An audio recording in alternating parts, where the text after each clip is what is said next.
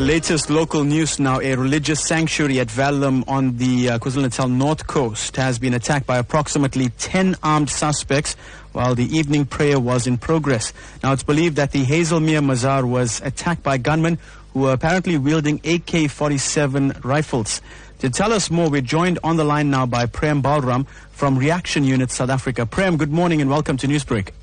Good morning. Can you discuss the circumstances surrounding this incident?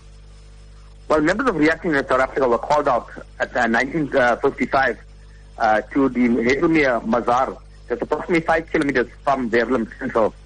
On arrival at the scene, we were informed uh, by approximately 10 worshippers that 9 to 10 gunmen had forced their way into the Mazar and robbed them at gunpoint.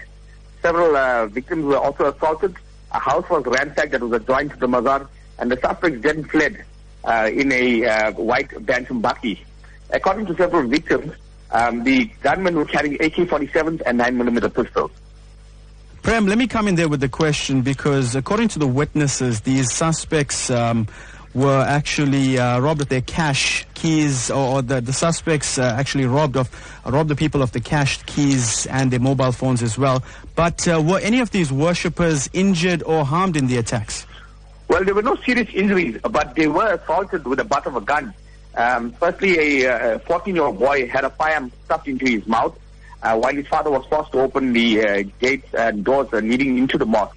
Uh, a second uh, male was also assaulted with the butt of a gun and was forced to open a residential block uh, that is attached to the mosque. Prem, you mentioned the firearms. AK-47s were apparently used. Um, and in your field of work, are you finding that these weapons are being used more often?